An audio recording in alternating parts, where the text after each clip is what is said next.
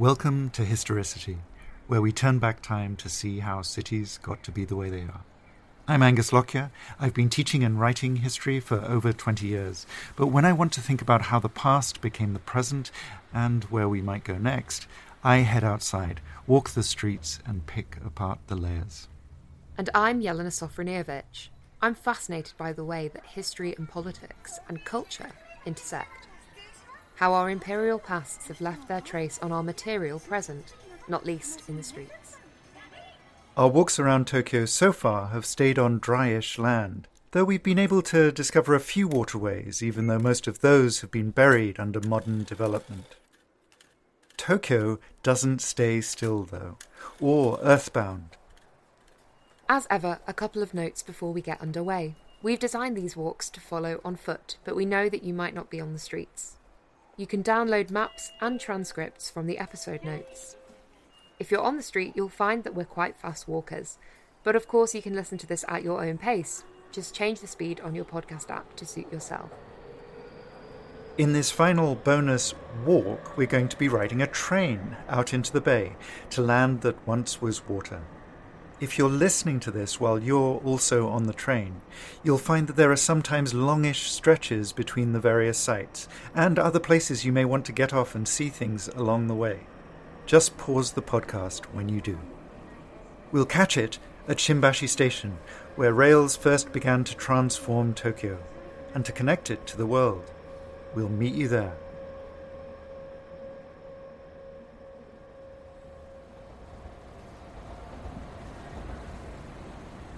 So here we are at Shimbashi Station in a very nondescript plaza right outside one of the exits.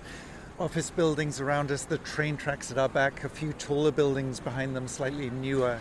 But there's not much to see here, even though this was the first station in Tokyo. It opened in 1872 as the Tokyo terminus of the first bit of rail in Japan, which led down to Yokohama, where the foreigners were. And it remained a terminus for 20 years. Tokyo Station, we've heard this in other walks, only came along later. And it remains a transport hub. The first subway in Tokyo didn't come here, but it was extended here in 1934. And so today it remains a very important commuter intersection with all kinds of lines coinciding.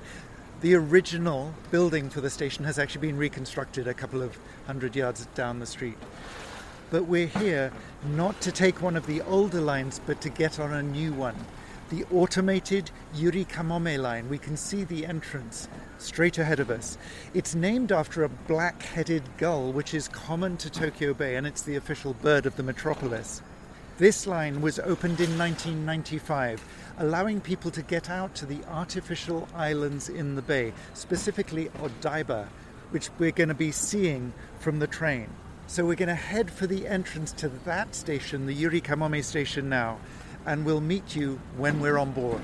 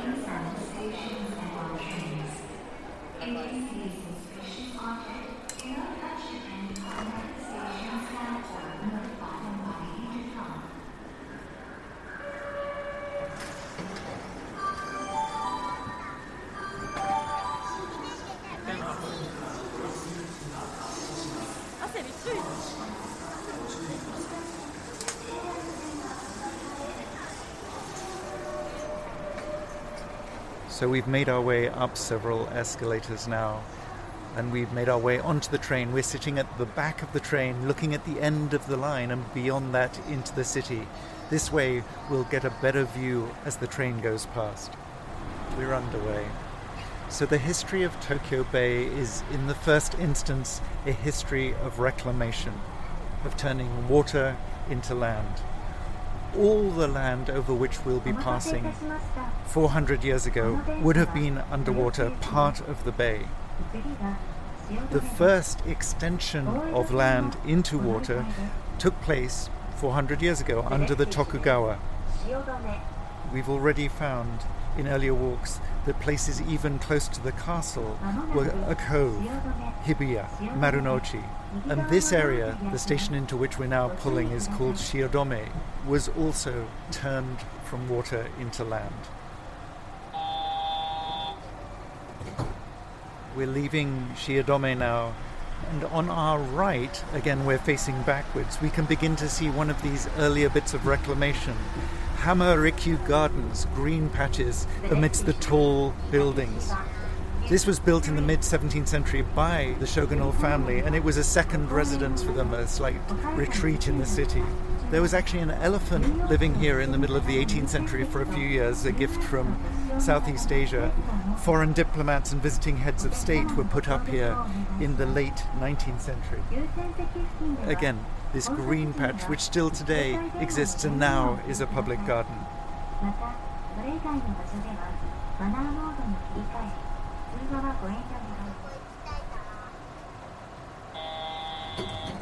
So we've left behind Shiodome. We're seeing Hama-Rikyu Gardens disappearing in the distance. And we're leaving Takeshiba Station. The next bit of the reclamation story comes in the middle of the 19th century. The Americans have just arrived, and so the shogunate, just before it falls, decides to build some small little islands as batteries to prevent foreign ships getting close again. It planned 11, it built 5, but very quickly the shogunate would fall. Then, in the late 19th century, the new Meiji government begins to reclaim land in bigger projects out into the bay. They start on a sandbar, and we can see the early results of that over to our right now.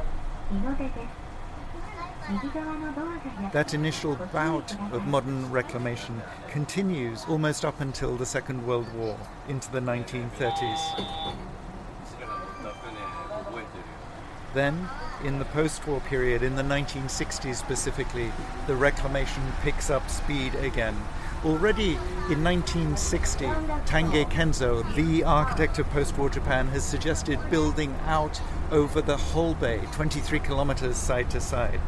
That still hasn't happened, but reclamation begins in the early 60s on the part of this reclaimed land that will arrive at soon, Odaiba. Initially, though, it's designated as a port, as a terminal for container ships. Container shipping is just taking off. There are still facilities there for that. But Tokyo is not a major port. The major port around here is Yokohama, just down the coast. Tokyo still struggles to compete.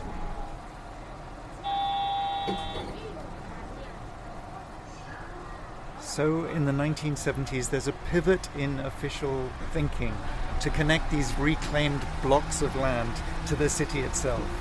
In the mid 1980s, these take form as the plans for a teleport, as a telecommunications center, a new sub center, rather like Shinjuku on the west side of the city. But it's only in the 90s that there's redevelopment of the areas that were previously devoted to transport and to industry. One of the results of that rethinking is the bridge we're about to go over. This is the Rainbow Bridge. It was built between 1987 and 1993, and it has four different ways of getting across the bay. We're curving around onto it now. There's an expressway, there's a roadway, there's also this rail, and there's a pedestrian possibility. And as we curve, we see the remnants of the water in the bay spreading out around us, together with two of those batteries that were built in the mid 19th century. And as we start going across the bridge, we can see these various stages of modern reclamation. On our right side now, again, we're facing backwards. We're beginning to see the two big blocks built in the pre war period Kachidoki Harumi. There were plans for an expo here in 1940 which never materialized. Tokyo was also meant to have the Olympics then. That didn't happen either.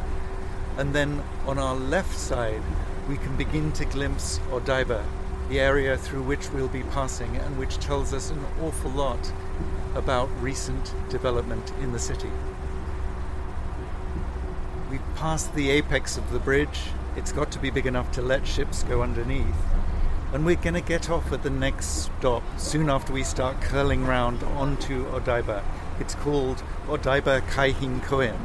We're going to spend a little bit of time at a beach. So we'll get off at Odaiba Kaihin Koen and we'll walk down to the beach. We'll meet you there.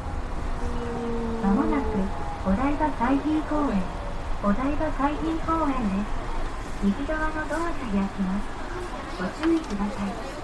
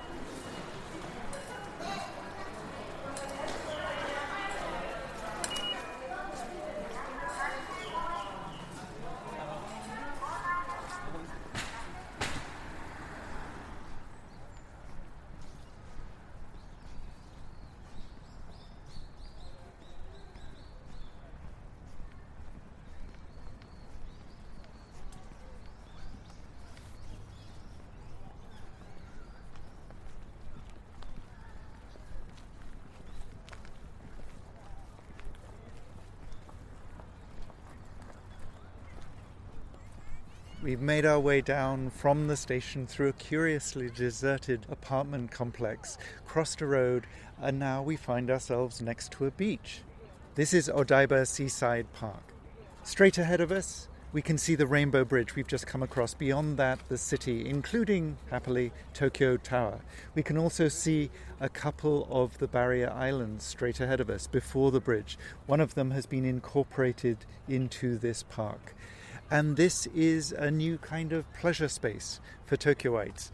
Not a bustling entertainment area around a station, but a place where you can come on weekends, on holidays.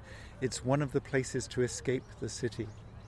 On our left, on the other side of the road, we can see a sequence of slightly strange buildings. The first of this is called Joypolis. It's an indoor amusement center chain. It was started by Sega in 1994. It then went on to open 11 of these, but then had corporate problems, corporate losses in the early noughties, which means that only five are still going, which includes this flagship. But now the whole enterprise is majority owned by China Animations, a sign of the times, perhaps. Beyond that is a shopping center, Aqua City, everything has water in it around here. And then at the end, a couple of hotels, a Hilton and a Nikko. We're going to turn left on this boardwalk now and walk down it a ways to the next station until we see, oddly enough, the Statue of Liberty on our left. On our right, we can also see some piers for pleasure boats. And there are some people who say that to understand Tokyo properly, you need to see it from the water. As in our other walks in Tokyo, it can be hard to imagine what was here before the most recent bouts of development. Here's sociologist Yoshimi Shunya explaining how the bay has been transformed in recent times and how it's still possible to see older traces. The process after the Tokugawa, and especially after the Meiji restoration, is a process to reclaim and to make the Tokyo Bay smaller and smaller. This is basic process. And especially the rapid economic growth era in 1960s, the Tokyo Bay has shrunken Today, Tokyo Bay is not so large. Land is very cheap in those areas. That is the whole reason why uh, people can establish a new building over there very easily. But important thing, if you only see the area, expanding area, for example, uh, Toyosu, Odaiba, or Harumi, or many, many islands, you only see the overground area, hyper modern and uh, Shiba Park like uh, modernity area. If you are interested in Tokyo Bay, you need to see this transformation landscape from water side, from seaside or from riverside. The, my recommendation is you need to get on the boat from, for example, Nihonbashi. Please move around the river and please move around the bay from the, the water side. Maybe you can see completely different landscape. The trajectory and the transformation of the city, including the past.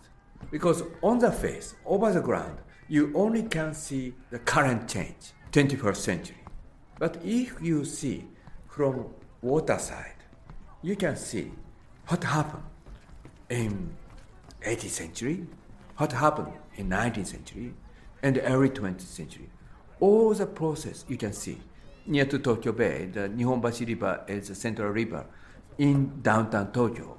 And if you move uh, throughout this riverside, you still can see the block for the castle that were used in 16th and 17th century. Still you can see. And you also can see many bridges constructed in 19th century. So all the historical traces can be seen from riverside and waterside. The connection between the city, its people, and the water goes a long way back, as historian Jinnai Hidenobu emphasized in our walk through the Low City, Commoner's capital. Here he explains how it continues into the present. There are many, many functions, meanings of water for Japanese people. Not only functional, pragmatic uh, elements. So, of course, uh, for agriculture and for fishing, and uh, of course, transportation. To go to uh, enjoy theater, Edo people used to go with boat for rich, rich class. Also, religiously, spiritually, water had a big meaning. So many temples, uh, shrines were located close to water. Also because uh, there are a lot of uh, fishermen's villages around Tokyo. Typical one is Tsukuda Island, but also Asakusa originally was a village of fishermen. And Fukagawa, of course, and Shinagawa, typical. Shinagawa's community, local community, uh, organize every June maybe a parade on the boat to go to uh, Odaiba Beach Park, bringing their omikoshi, bringing shrine, and they put inside of water, of sea, and they do procession inside of the water, small bay. Still now, I looked once. It was emotional. There was no tourist, only local communities people. And sometimes, indeed, Tokyoites do get on boats. At the weekend, on a nostalgia trip, there's a huge enthusiasm for seeing the past now, from the Sumida River, for example.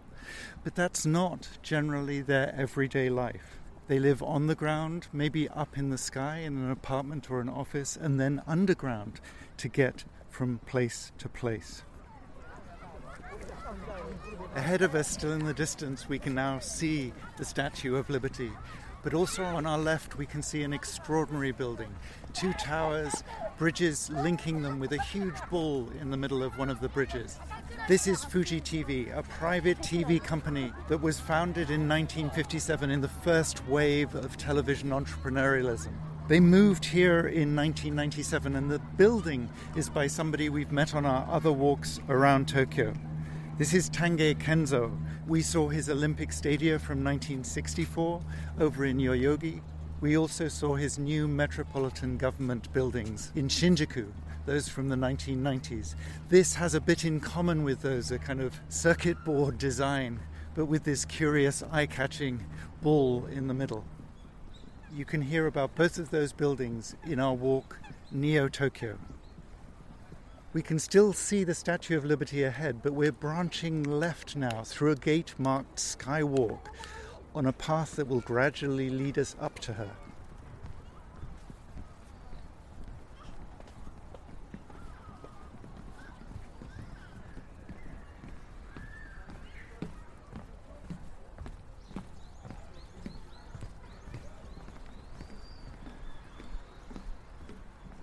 So we're on a viewing platform now next to the Statue of Liberty. Again, we can see the Rainbow Bridge and Fuji TV at our back.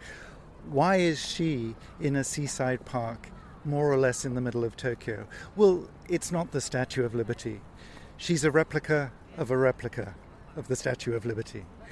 The original, of course, is in New York, a gift from France to America. The replica, much smaller, is actually still in the middle of the River Seine. And this is a replica of that one.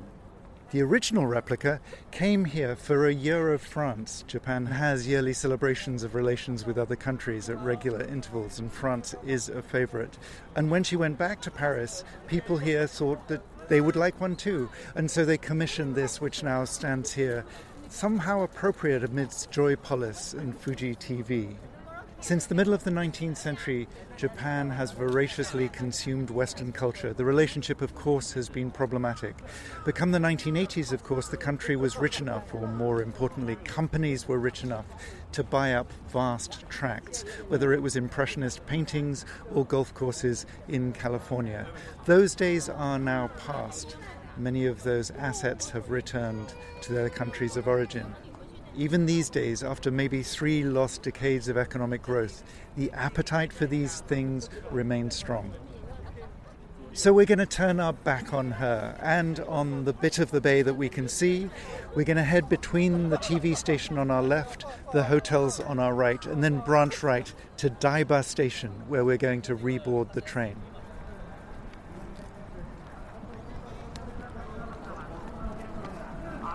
マジックのタイムで説明をしてあげてください。良い子のみんなちびくのみんなは絶対にお家に帰って真似をしないこと。みんな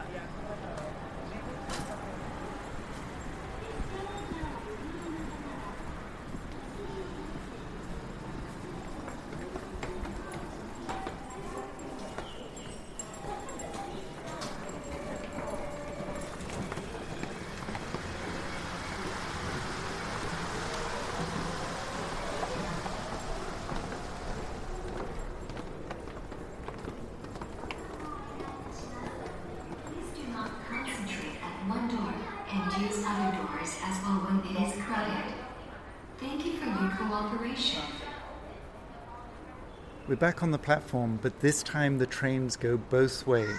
We don't want to go back to Shimbashi. We're taking the train for Toyosu.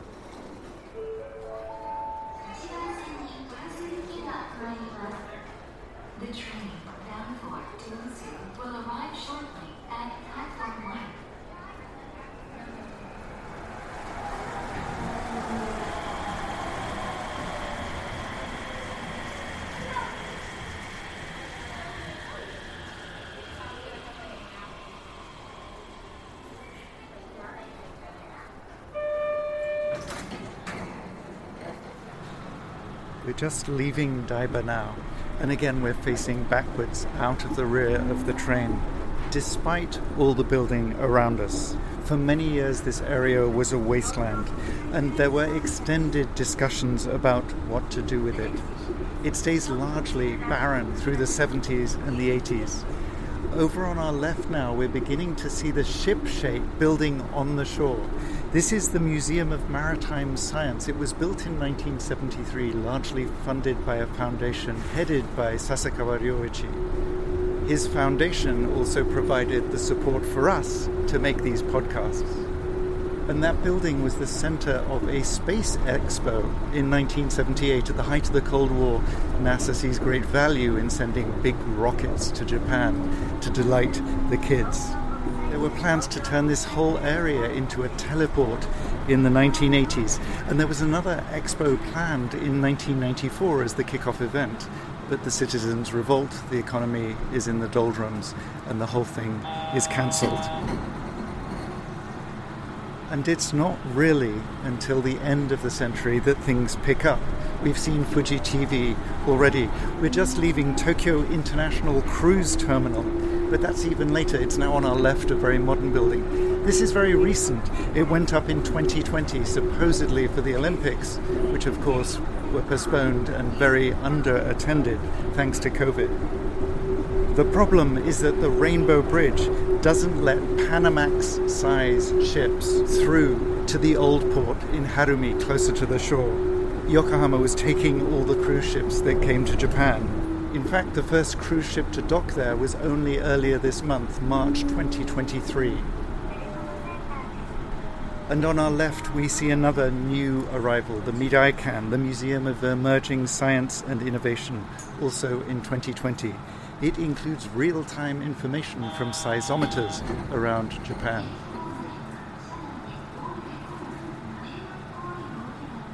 We're now leaving Telecom Center Station. We've curved round the top of this train's route. And on our left, we see the corporate buildings. On our right, though, there's a very clear transition to a different kind of landscape with terminals, with warehouses, and with cranes. This is still container shipping central, or at least Tokyo's attempt to get some of the container shipping action. But quickly, therefore, the train is curving round passengers don't need to go and unload container ships. And we're heading back down towards further development. We're curving round again, leaving the land known as Odaiba, and over to our right we can see yet more reclamation going on further into the bay. More containers, more wasteland.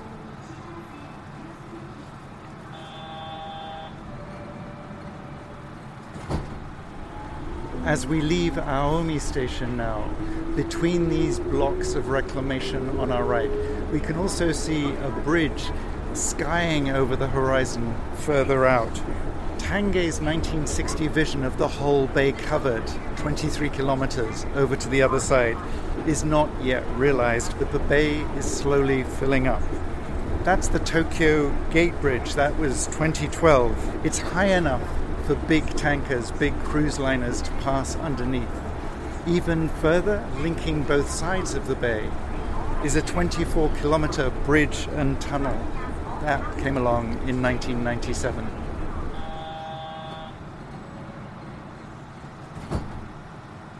We're just leaving Tokyo Big Sight. That's the name of the huge convention center now on our right. It was built all the way out here in 1996. Its most distinctive thing is this central building with four pyramids upside down. There are also three massive exhibition halls here. It's the biggest convention center in the region. But it's also used when the youth tribes need to assemble. We met them in Shibuya in our walk on Neo Tokyo. This is where Anime Japan holds its annual shindig.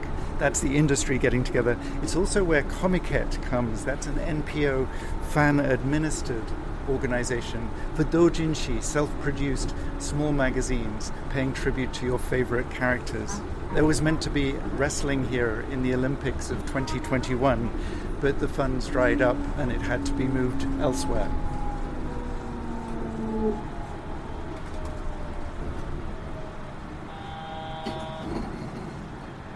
We're just leaving Ariake station now. This bit of land has in fact been here since the pre war period, but it's only slowly filling in. We've got a Small Worlds miniature theme park ahead of us on our left. We've got theatres, we've got a tennis complex. We've got some apartment buildings closer to the freeway, but still, Ariake is largely vacant lots.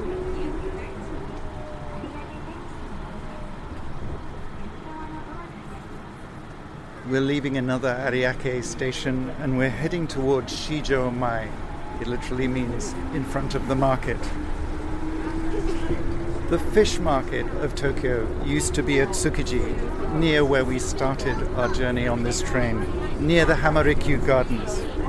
It opened there in 1935, but it outgrew the site and it moved here in 2018 to the purpose built structures we can now see on our left vegetables are on the other side of the road.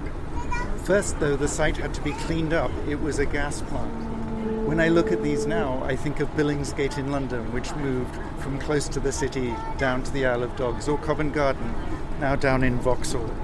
We met their original buildings in our walks around London. Still, though, even out here in a more inconvenient place, this is the largest fish market in the world, and it sets the prices for fish worldwide. It moves about 1,628 tons of fish a day. That's worth about 14 million. At New Year's, the first tuna realizes a huge sum of money. A tuna can be caught near Boston on the east coast of the US. It'll be iced, it'll be freighted, it will arrive here in time for the 5 o'clock auction.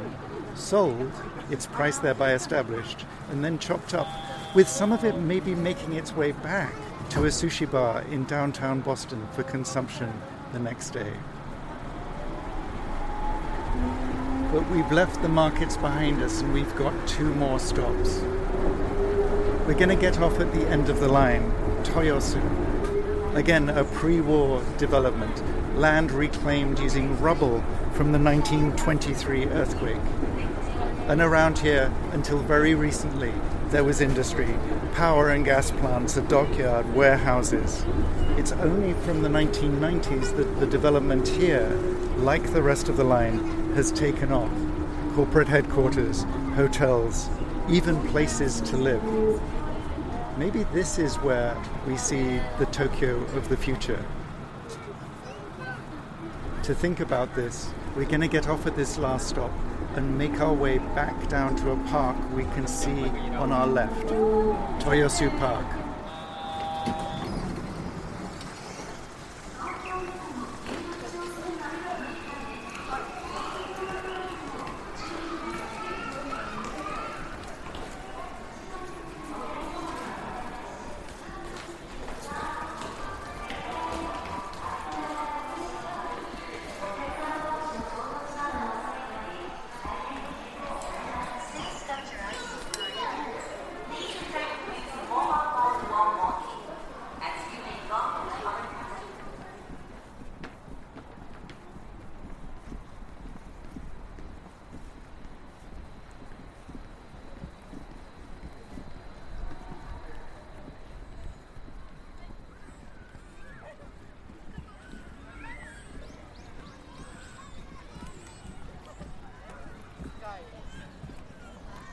So we've made our way a few hundred yards from the station through a park filled with kids playing with parents. We've had football, baseball, badminton.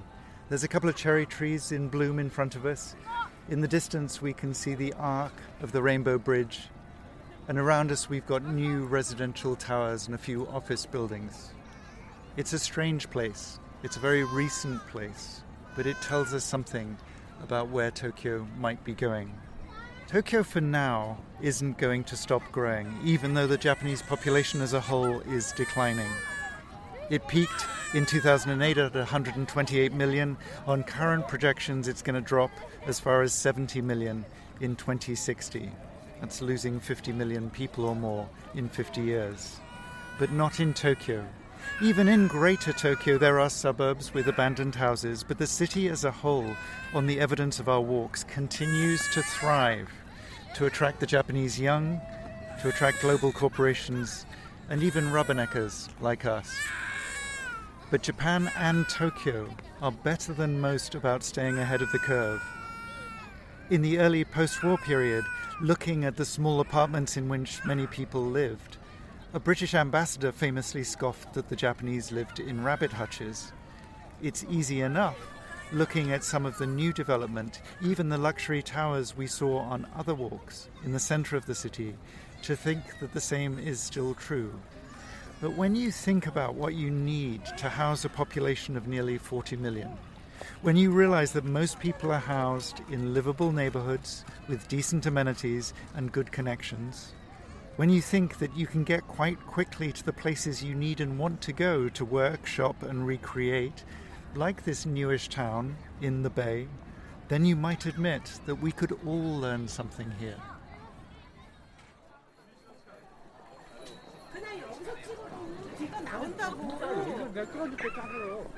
Historicity is written and presented by Angus Lockyer and produced by Yelena Sofronievich. See the episode notes for the other walks and follow Historicity wherever you get your podcasts.